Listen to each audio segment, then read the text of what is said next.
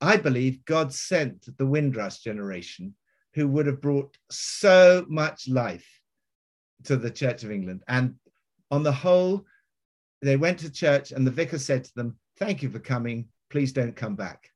And that was a horrific sin. It was a sin against them. It was a racist sin, but it was also a sin against the Holy Spirit because they, they had the potential to bring the life of the Spirit into the church. And mm. since then, there's been 70 years of exile. And the Church of England has been in, in much sharper decline. And um, as someone said to me, me recently, when the streams come together, there will be revival.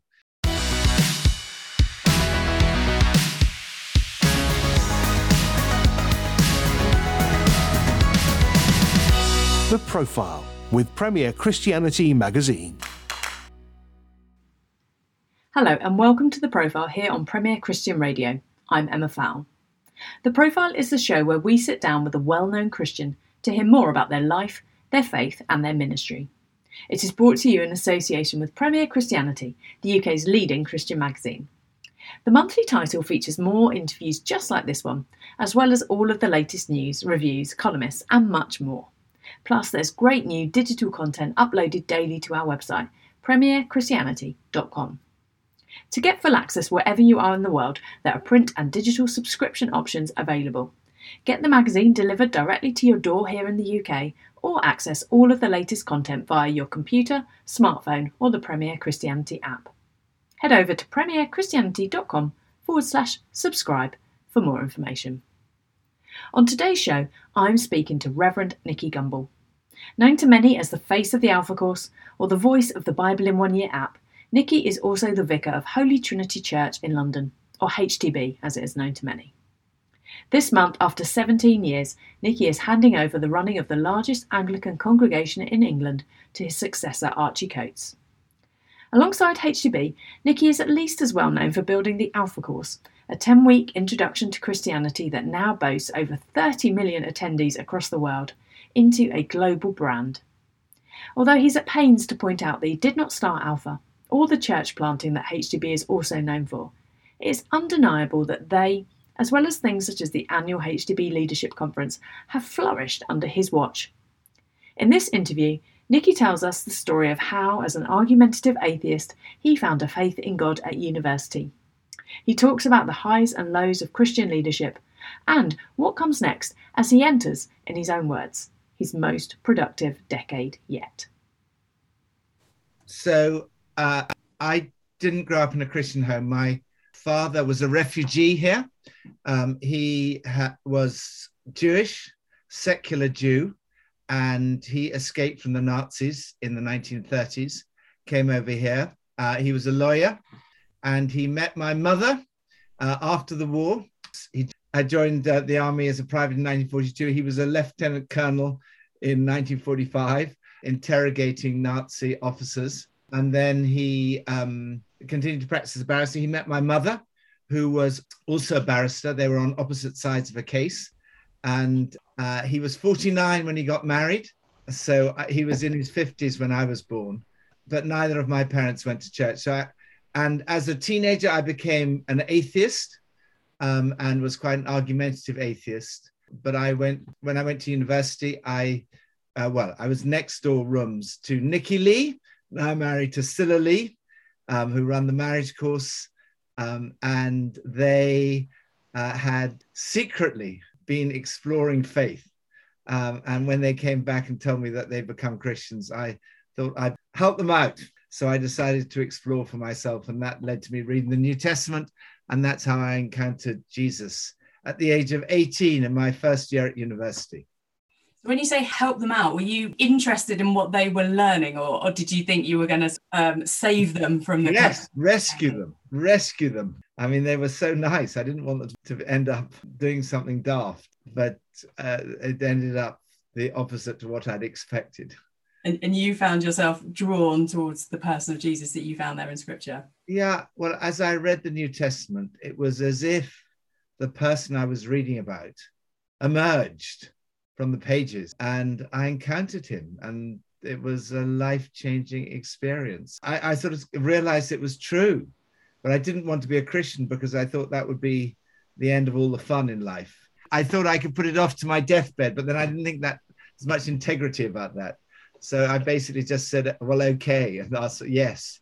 And at that moment, I experienced life, life in all its fullness, as Jesus said. It was like as if I'd had a spiritual hunger that I was unaware of that was satisfied in that moment. Sounds a lot like um, C.S. Lewis's story, really, doesn't it? You're a bit of a reluctant convert too. Yes, I was a very reluctant convert. Uh, yes, I mean his autobiography, "Surprised by Joy," is definitely was definitely my experience. I was so surprised uh, that that it was joyful. I thought it was going. I did think like like I think C.S. Lewis said he he thought it would be a sort of miserable life. You just have to do it because um, everything that I associated with church was miserable. So I thought, you know, if I'm a Christian, I'm just going to be miserable, and life's going to be no fun. But I hadn't realized that Jesus is such fun. Actually, the stuff that I was doing was so superficial and actually never didn't really satisfy the inner longings of our hearts. I, I mean, I think every human being is looking for three things. Uh, every human being is looking for love. And as one young woman in our online Alpha Small group said, I've been looking for love in all the wrong places. Uh, all, she said, all my life I've been searching for love, but then I realized I've been looking in all the wrong places, in impossible places. And then when she encountered Jesus, she found she was love. And that's what I think I, I found. I found love. I found that I was loved by, by the Son of God loved me and gave himself for me. And I experienced through the Holy Spirit the love of God being shed abroad in my heart. And that is a life changing experience. And the Christian life is very simple it's about knowing that you're loved and loving God. We love because He first loved us, and loving other people, loving your neighbor as yourself, loving your enemy. That at the heart of it, you want to sum up what Christian faith is about, apart from the word Jesus, it's about love. So that's the first thing everyone's looking for. Second thing everyone's looking for is purpose. And ultimately, my life before had no ultimate meaning or purpose. I was always looking for the next thing, the next, you know, the next experience, the next relationship, the next this. But actually, none of those things satisfy that inner hunger, that hole in the soul, as one woman described it to me, that emptiness that's deep inside. And that's what I found in the relationship with Jesus that, that life has a meaning and a purpose. Because if there is no God, there is no ultimate purpose to life. There is no ultimate meaning. We're just a random collection of, of cells. But that is not the end of the matter. There is such a thing as good and evil. There is a moral world out there. There is such a thing as love. There is such a thing as altruism. And that means there is something beyond the physical. And therefore, life does have a purpose. And this life is not the end. And the third thing uh, I that I discovered that again every human being needs is to belong. You know, I had so many friends beforehand, but within a very short time, I had relationships much closer than I'd ever had before. And there's something about uh, encountering the community of Jesus that is totally unique. There's a closeness of relationship that I had never experienced before. And although I had so many friends, I think at heart I was lonely. Um, and that aloneness, a sort of cosmic loneliness, was satisfied by a relationship with God and by the community, this amazing community. I mean, Nicky and Sila um, are still our best friends, um, and that's 48 years later. There, there's a closeness in those relationships, and so many of those friends that we had at that time are still our our closest friends. Mm. Um, and we've had, it's an amazing community. But likewise, in our small group last night on Alpha, the closeness of friendship in that group after seven weeks is extraordinary in the sense of belonging. Everyone was saying in our small group last night, we want to form a WhatsApp group together because they, they love each other. They want to carry on meeting together. It's just such a diverse group who would never normally have met but they have formed such close friendships, and that's the belonging that everyone is searching for. It's interesting. It's it's lovely to hear you talk so warmly about the Christian family and, and Christian community. I, I've never been to a, a, church of your size. So when I when I've come across friends that, that go to large churches that manage multiple sites and thousands of people and still manage to create that that sense of community and closeness, I'm always really fascinated because it it feels like sort of such a difficult thing to conjure in those circumstances. But it, it sounds like that's always been very much part of the DNA of of what HTB is. Would that be fair to say? Yes, I think so. I mean, they're very close friendships at the heart of the church. So many people have been part of the team here. Nicky and Sila has been involved here since 1976. We've been we've been involved for 46 years, and the others who've been involved at least 40, you know, newcomers who've been here only 20 years. But there's that that sense of real community at the heart of the church, and then in the connect groups, you you meet with a group of 10 people. And you know, we, we meet every, well, every week now to pray with a group of people that um, we laugh so much and we, we should pray more, but we spend most of the time laughing. Um, there, there are lots of ways that you can experience community, even in, in a larger church.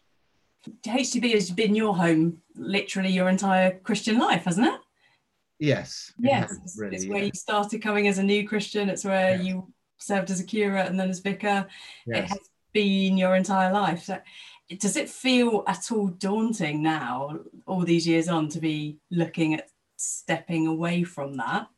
How are you finding going into this like last period of your ministry? Well, I, I will I will miss the congregation here because I love the congregation here. But the reason that we that we are changing role is because I think I felt uh, what I believe is a calling to focus on, first of all, Alpha on the 2033 vision. I'm sure you have the 17th of April 2033 in your diary, Emma. Do you have it? Is it is it, it that date firmly fixed in your diary? Is it uh, okay to admit to you that it's not, Nicky? you like to explain to me what's important about that. uh, 17th of April is Easter Day 2033, which, as you will know, will be 2,000 years from the 2000th anniversary of the resurrection of Jesus right. and the Great Commission that, that followed shortly after that. And what we would love to do is to play our part in seeking to make the gospel available to everyone on the planet by 2033. So the Bible translators are working on getting the New Testament into every language in the world. And they will have it by 2033, they will have it in 99.996% of the languages in the world and 25 chapters the, of the New Testament in every language in the world. And so there's a collaboration between the Bible translators. Then there's people like Rick Warren. Rick Warren is working on um, getting a Bible, a believer, and a body of Christ in every people group around the world by 2033. And our part in it is to try and make alpha available to everyone on the planet by 2033. So that's going to involve the new film series, which we're working on already, have been working on for a couple of years, but but we're going to have to really focus on the filming of that. Um, and that will take place next, God willing, next summer and will involve 10 international trips just for the filming. Uh, we're to, hoping to visit all the church plants. Uh, we have 127 church plants now, children, grandchildren, and great grandchildren. And many of them I've never been to. And some of them I have been to, but haven't been to for a bit, and longing to go and see them and see how they're doing. So we have so many friends from HTB who planted out over the years. And so we'll be revisiting, well, visit, seeing again old friends, part of the community. Again, it's this this sense of belonging. We and longing to see all these amazing people who planted churches so brave. Some of them going to very very difficult situations in very deprived areas and doing amazing things. And i'm longing to go and see what they're doing. I'm longing to get back into visiting the prisons. That i used to do that quite a bit and time pressures. Haven't done that very often in the last few years Mm. I'm longing to get back into going to see what's happening in our um, Asia Pacific office in Kuala Lumpur um, and uh, seeing what they're doing out there. Longing to get to, to, an Alpha conference in the US. uh, there have been Alpha conferences every year in the US, but I haven't been able to go. And next year, we're going to the Alpha conference in Fort Lauderdale in January. I've got the privilege of preaching at the Garden Tomb uh, on Easter Day 2023. So, with 10 years to go, we can launch this initiative from the Garden Tomb in Jerusalem. Um, and then the Leadership Conference uh, in May will be back in the Royal Albert Hall. And again, I, you know, I'll be able to focus on that. And then again, it's going to be live streamed. So, there's so much that I'm excited about and want to focus on. Uh, the Bible in one year, still, there's so much to do on that. Um, so, it's really a change of role the, the big difference will be we won't be attending HTB. We'll still be members of HTB. We're not leaving HTB in that sense, but we won't be attending. Archie Coates, who, as you know, is taking on that role and is absolutely brilliant. But Archie and Sam need space. They don't need the old vicar around. So we won't be we won't be around HTB. If we're ever in London, we will be, but we'll be attending um, uh, another of the churches rather than than here. So there's not going to be no sitting around at the allotment with your pipe and slippers. It sounds like then. You, no, we'll be working for Archie Coates. We'll be doing whatever he asks us to do. At the moment, he's asked us to keep going with Alpha and to keep going with the church plants. And also, the other thing that I'm very excited about is back in 2004, we started planning a theological college together with the Bishop of London first cohort were, were ordained in 2009, including our son Johnny. That has grown, uh, but we're, we now have two new streams for people trapped underground. One of the streams is for those trapped underground by racism, intellectualism, and elitism, and that's called the Peter stream. And the other is for those trapped by sexism and ageism, and that's called the Caleb stream. So part of what Pippa and I will be doing, in God willing, is hoping that to raise up the the the Peters and the Calebs. There's so many of them. Uh, as you know, the, the Church of, of England has a terrible history of which we are ashamed with the slave trade, involvement in the slave trade, and then rejecting the Windrush generation. And there are all these amazing people who uh, were turned away by the Church of England. Uh, but some of their grandchildren are on the Peter stream. Um, and uh, we want to see how we can work not in a sort of takeover, but in collaboration and honoring uh, of the children and grandchildren who, of those who were subject to horrific racism and discrimination it's not enough to repent of what's been done in the past. We have to put things right and we have to learn from. They have so much to bring. We have so much to learn. The church, their churches are often thriving, um, uh, full of people. Sometimes they're having to rent Church of England buildings, and that is a that is an injustice. Uh, so that that's one thing I feel very passionately about and also intellectualism and elitism that has, has trapped underground brilliant people who uh, maybe are not academic, but they have high EQ and they're brilliant leaders.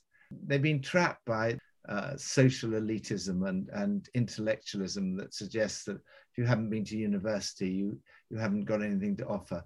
Whereas Joe O'Sullivan, who left school at 13 with no qualifications, and has just been ordained on the Peter stream, has packed a church that hasn't been packed for 100 years because he's a brilliant leader. He's got very high EQ. Um, and which would you rather have? A vicar with several degrees but no emotional intelligence, or a vicar with no university degrees but high emotional intelligence? And I'm longing to see that those sort of people ordained in the Church of England. And then those who've been trapped by ageism the most productive decade of your life, research from America has shown, is between 60 and 70. The second most productive decade is between 70 and 80. The third most productive is between 50 and 60. In Japan, they don't celebrate your 21st birthday, they celebrate your 60th birthday, because that's when your life really starts. when the, the pension age came out at age 70, life expectancy was 52. Now, the pension age is 66. And if you reach 60, your life expectancy is 85. So you've got 25 years. And society has not adapted to this. The church has certainly not adapted to it. So Caleb was still as strong at 85 as he had been in his youth. So there are 10 million people in this country aged between 58 and 72. And 500,000 of them are part of the Church of England. So the vision is to find 6,000 Calebs so that every Church of England church will have a focal minister. And these Calebs are totally brilliant. They are they tend to be people who've been head teachers, bankers, an amazing man who's been a policeman for over 30 years, is now chaplain to the hospitals. He's absolutely brilliant. And he's one of the Calebs who will be ordained this year. So we had one the first year, eight the second year, and so far we've had 160 people interested in joining the Caleb stream this September.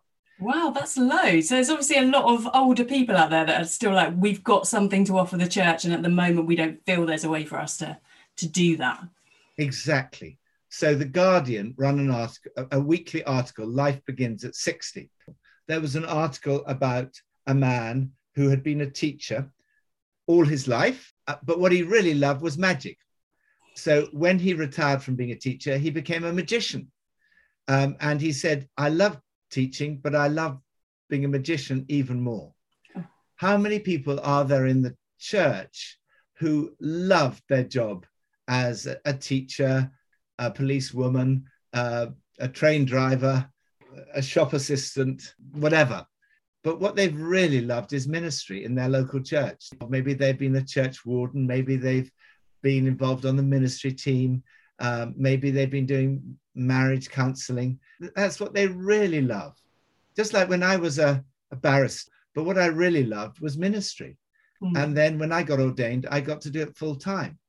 But supposing all your life you've been a lawyer up till the age of 60, and then you um, you retire from that, you've still got another 25 years in which you can do full time ministry.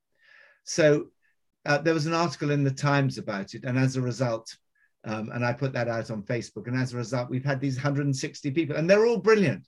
They're, they're a mixture of women who felt called to ordination but weren't allowed to get ordained because it wasn't allowed up uh, uh when they were young. They're people who are LLM, licensed lay ministers. They've already trained for this but they're not ordained. They're not able to give communion. They're not able to do marriages and funerals. Um, and then there are people who are actually running their local church, just that they're not ordained. So it's one year of training and selection at the same time. Um, and in a year's time, they can be ordained. So at the moment, you sometimes have the biggest one is 29, one vicar with 29 parishes. How can you run 29 parishes? but uh, but quite commonly they'll have 10 or 12 and the evidence shows that in multi-benefices the churches tend to decline. Whereas when they have a focal minister they tend to grow.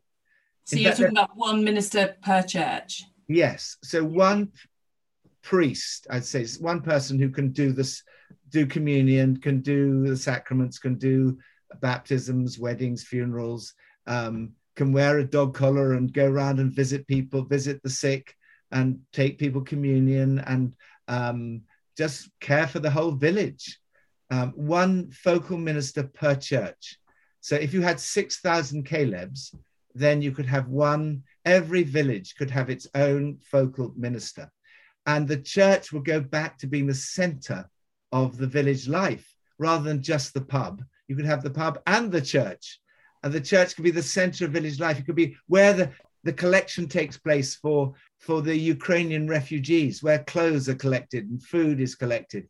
It could be the place where, I don't know, the post office runs. It could be the place where, where they do Pilates classes on Saturday morning, where they do lunches for the elderly. It could be just the center of community with this, this focal minister who loves those people, visits them, cares for them.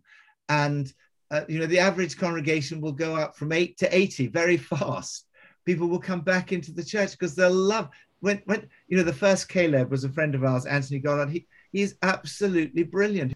He had been a management consultant and a head teacher for 14 years, lay chaplain to, to the school, had preached regularly.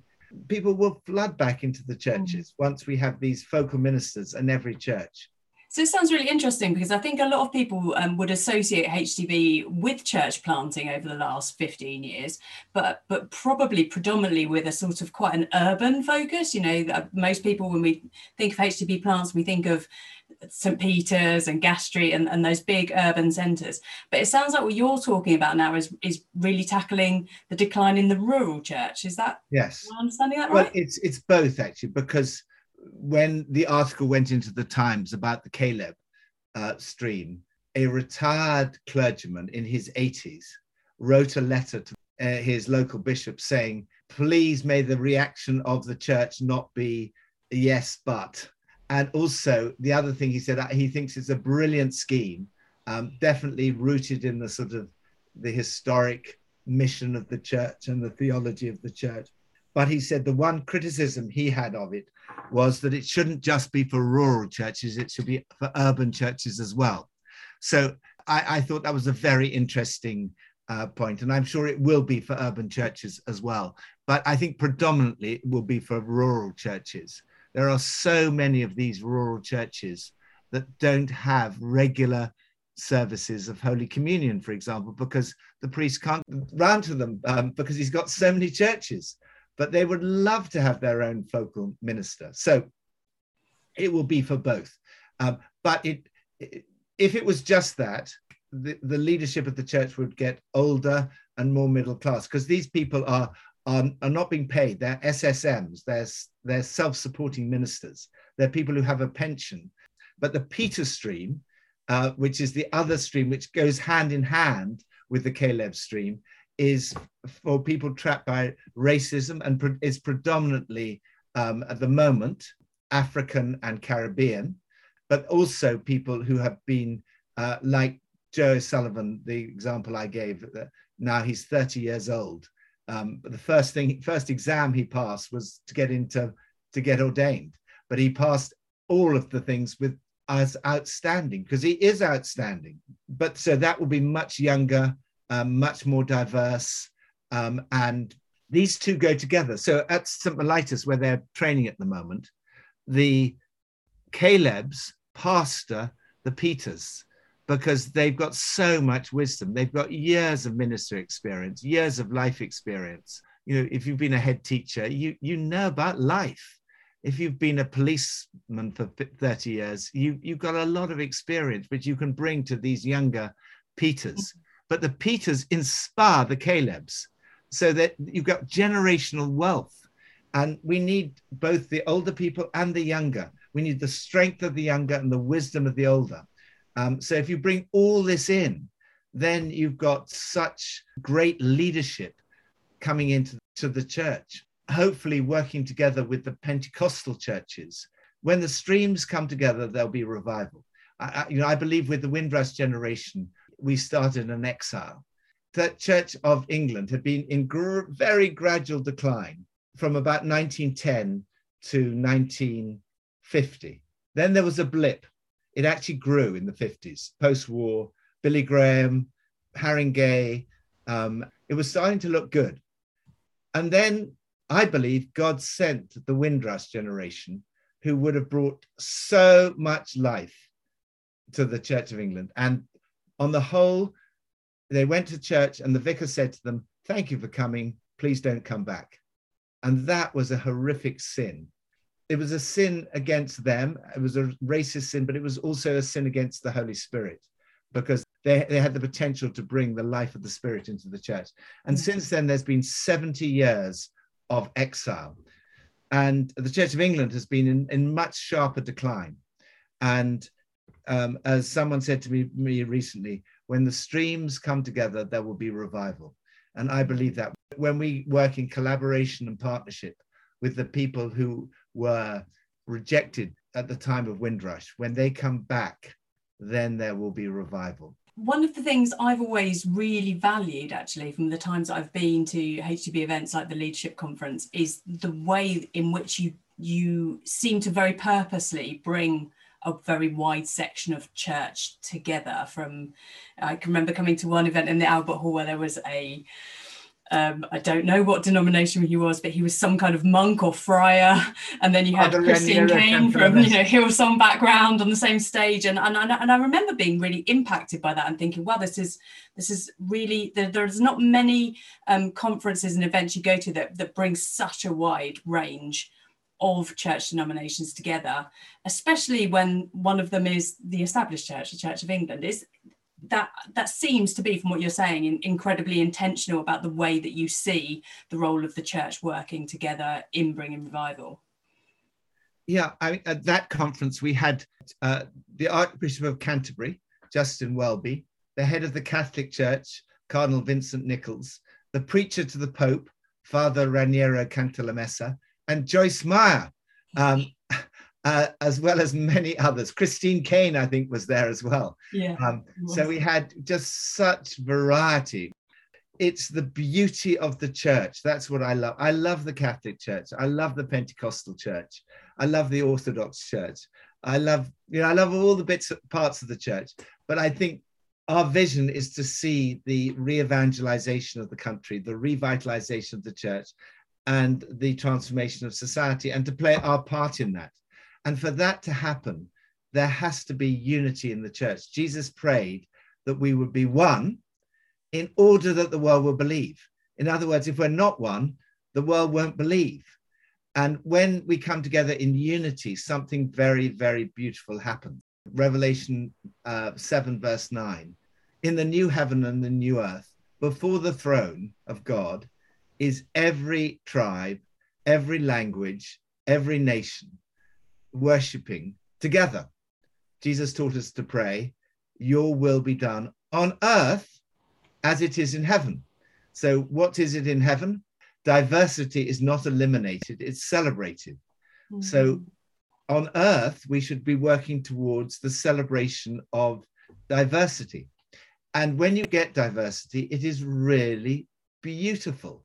There's a verse in Ephesians where Paul is praying for this unity of the church.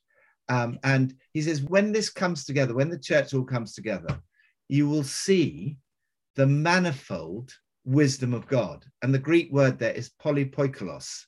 And it's a it's a hapax legomena. It's, it's a word which only appears once in the New Testament. And it also appears in the Septuagint. That's the, the Greek translation of the Hebrew Old Testament and it appears once in the Septuagint.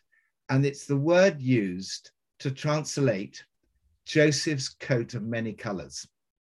So the polypoikilos, wisdom of God, is like Joseph's coat. It's very varied, it's very diverse, it's very beautiful. Every color of the rainbow is represented. So the Church of Jesus Christ is meant to be like that. It's meant to be all the different parts of the church. If you if you lose the Catholic Church or the Pentecostal Church or the Orthodox Church or the Salvation Army, it, it loses something. If you lose any nation, you lose something. If you lose any any kind of diversity, racial diversity, ethnic diversity, gender diversity, all these things make up the polypoikilos, the manifold wisdom of God that is beautiful for the world to see that's what we want to see on earth as it is in heaven. So that's that's why we try and bring people together in a there's a little sign of that at these conferences. So people can look out and say, wow, this is like heaven. There's every nation represented here, every um, part of the church represented here. So let's let's do a little bit of a retrospective over your uh, couple of decades at HTB. Then, I mean, I don't think there's many Christians that are not aware of the Alpha course these days. I mean, it's it's. I know you didn't start it, but under your leadership it has grown exponentially. The the church planting. How many church planters did you say you've got now? There are 127 uh, church plants that are either children, grandchildren, or great grandchildren. So that that's a, that's a phenomenal number, isn't it? The first one was St Peter's in 2005. Well, the first uh, no, St Peter's um, was the first one outside of London. Okay. The church planting I didn't start any of these things. Church planting started from here in 1985 when actually John Collins was vicar, and then Sandy continued it and grew church planting. I've just tried not to mess up what they started. Alpha, I didn't start. It started with um, uh, in 1977 as a six-week course for new believers, and uh, uh, so many people have been involved in the development. Yes, that's very humble and, and uh, very gracious of you. But I think I think it's fair to say to to to to at least celebrate your role in it that you've overseen a, a period of phenomenal growth within and, and created an organisation that has done a huge amount for the church in the UK and around the world. Are there any secrets to that success? It, it, it seems that HTB manages to do things that other churches don't manage to do what what is the secret to that success? We, we've been incredibly blessed by the people who've been involved here. I mean john collins who was here and still alive. I think he's 97 now. You laid a foundation here. Sandy in the 20 years was here revolutionized so many things. He revolutionized worship just informality um, all the things that have happened, church planting, um, and he showed us a model of leadership that we that we all aspire to. And then we've just had an amazing team: Nicky and Sila Lee with the marriage course, Jeremy with the praying, Paul Cowley and Emmy Wilson with the prisons, Tom Jackson now with social transformation. And we've just had this amazing team of people. Craig Groeschel, who runs Life Church, came to speak at the last leadership conference we had at the Royal Albert Hall. Uh, I said to him, how, how many times do you preach every year? And he said, 48 times a year. Um, and then he said to me, How many times do you preach? I said, I preach twice a year, but I'm trying to cut down. So, uh, you know, it's that is how HTB has always been. It's never been about, it, it's always been about a team. And that's why I am so excited that Archie Coates is taking over because Archie is an outstanding leader. He planted, as you say, St. Peter's Brighton um, uh, with your friends, Tara and Johnny. Um, and as you know, he's done an absolutely outstanding job there. He was a wonderful associate vicar here. And I think the future, I feel so confident about the future of HTB in the hands of him and Sam and they will take it to new new areas. They'll bring new things. They'll bring new life. They're they're 20 years younger. You know there's like they'll bring they'll bring a whole lot of vitality and um, they've got so many new ideas. And so uh, and the team here will stay. Loads of people are, who who have been involved here will still be involved and and helping them and serving them. And i'm i'm going to be working for them which i'm delighted um, in any way that he wants to deploy me, I will be there to serve him. Was the plan that he would always come back to London to take this role? I, I, and maybe the Lord's plan was that he would come. I'm sure the Lord's plan was, uh, but um, I, humanly speaking, these things are, are determined by the bishops and the church wardens and so on. But um, I'm I, all I can say is I am personally hugely delighted to be handing over. We're in the now in the in the sort of exchange zone. Mm. Um, the baton is being handed over at this this moment. So I'm still running as hard as I can till the end of August, and Archie's up and running um, very hard as well. So um, we're going to try not to drop the baton as we as we do the handover. Yeah, and and and, and traditionally that there is a period in church life where lots of people say, "Oh, this is really tricky. It can go horribly wrong." You know, our own church went through a transition a couple of years ago, which was incredibly positive and really a really great process. And so many people around us kept asking us that question like how's it going? How's everyone feeling? You know are there any tensions? Um, um, and we felt incredibly privileged to be in the position to say genuinely like this now, which which church is that? um, we must learn from you. Which is where was it? I'm part of an AOG church in Weybridge called Connect Church. Okay. Well, yeah. we must learn from you what you, what you did and make sure that we follow what you did. Um, well, I, was, I was going to ask you the same question. What What are your tips? How are you How are you making sure that you navigate this well, and you know you are releasing the things that God's asking you to? No, I need I need to find out from you what you did. Where wait, there's a verse in Kings, one of my favorite verses. Um, in I think it's in 1 Kings 21 or something. Um, it says, He who puts his armor on should not boast like him who takes it off. So don't boast about what you're about to do, only when you've done it.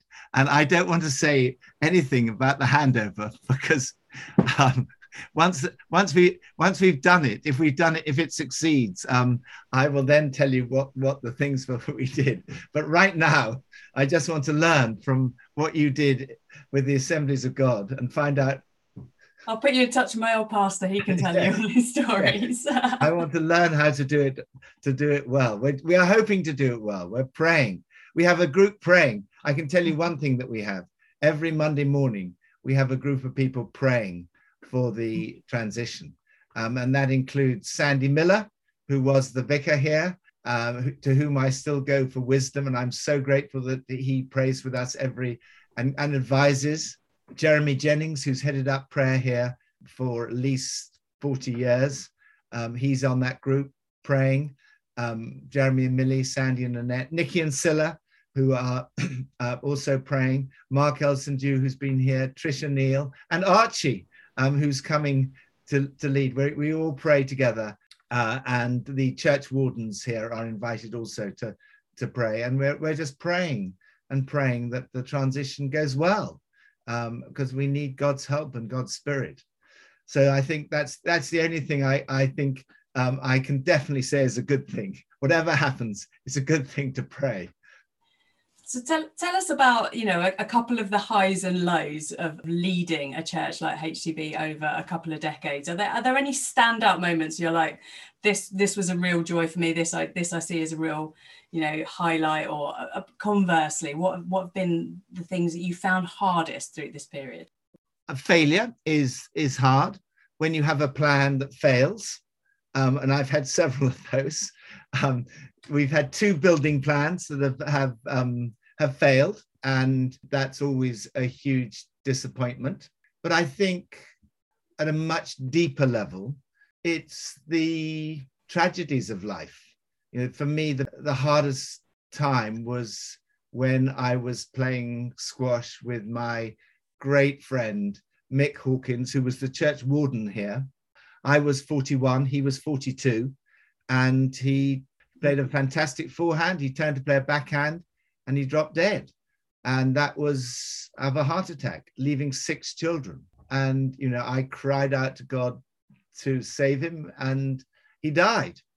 Um, and that was really, really hard. Um, uh, I still don't know why God allowed that to happen. His children were aged six, between six and 16, um, and he left uh, a wonderful uh, widow, um, Zill, who became the church warden in his place. Um, and those six children are absolutely wonderful. I've married five of them. Two of them are on the staff here, and they're an amazing family. But I still don't understand why Mick died, and it, it leaves a hole. And those those are the hard times, but they're also the times you grow most, probably in in character.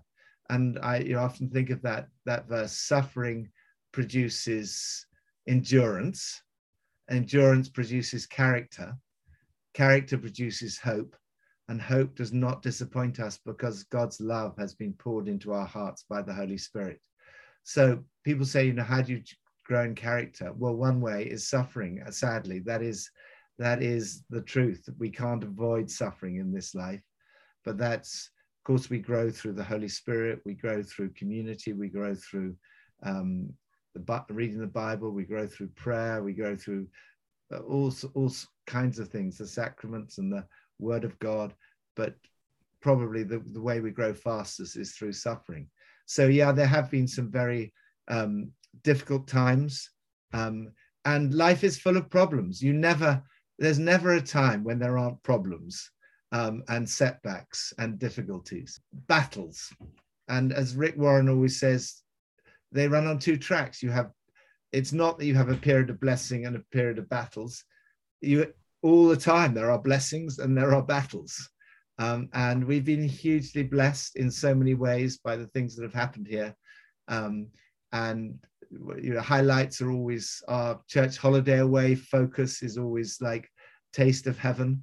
Uh, the leadership conference at the Albert Hall have been amazing. Just so many, there's so many highlights. Every day there are, I love my job. Every day there are, are sort of wonderful blessings.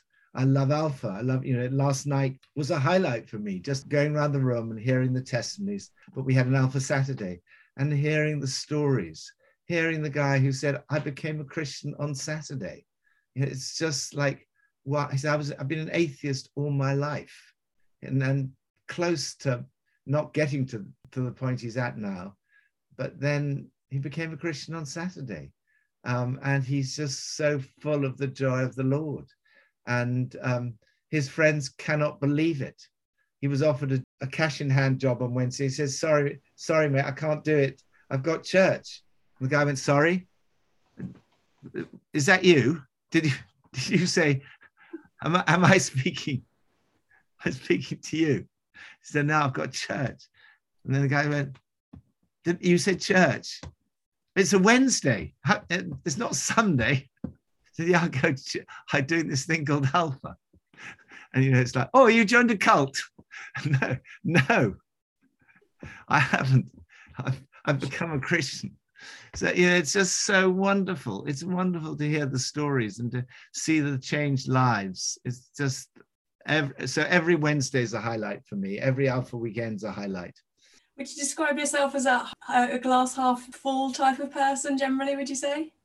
I I feel so blessed. Um, you know, I feel so blessed by life. I feel so blessed by marrying someone who would have made anybody happy. Uh, I feel blessed by our children are wonderful. I feel blessed by our grandchildren. I feel blessed by uh, having a job I've absolutely loved, the best job in the world. Uh, there's nothing like. I mean, I was a, a lawyer for ten years. I love my job, but I love this even more. It's just a wonderful blessing to have the privilege of praying for people and um, bringing good news. What could be better than that? One of your church values I read on your website is um, the word audacious, which I love. Is that a driver in, in any way in terms of the culture that, that has been created at HTB, whether it's you or your predecessors, that enables you to sort of look at these massive problems and say, we are going to do something about it and then you know crack on and do it. Is it just is it is there something in you or in the culture there that's just that doesn't like to take no for an answer that just wants to see things well, change? it's the lord. It's not we're not on our own.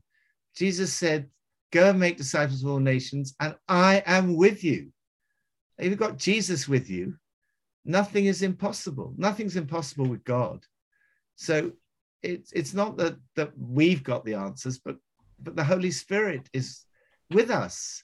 The Holy Spirit's with you. Holy Spirit's with the assemblies of God.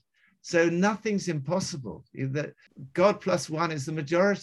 We're so blessed that, that we're not on our own. Jesus is alive. It actually happened. The resurrection happened. Jesus is alive. Jesus is with us. That is good news. This life is not the end. There is hope beyond the grave we can be forgiven. We can have a new life. Love is real. Love is not a sort of construct. It's it's real, and uh, love changes lives. Jesus changes lives.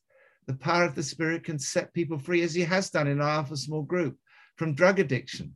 It's just like uh, people saying, "I gave up drugs two days ago." Like, yeah. And how do you feel? No, I don't have any withdrawal symptoms. I've tried it before, but I've got I no withdrawal symptoms. I've been on drugs for 25 years and every day. And and I've now I'm off and I feel totally different. It's like that's the power of God, power of Jesus, the power of the Holy Spirit. So yes, let's be audacious because we're not on our own. God is with us. Jesus taught us to pray his kingdom come. He didn't teach us to pray a prayer that cannot be answered.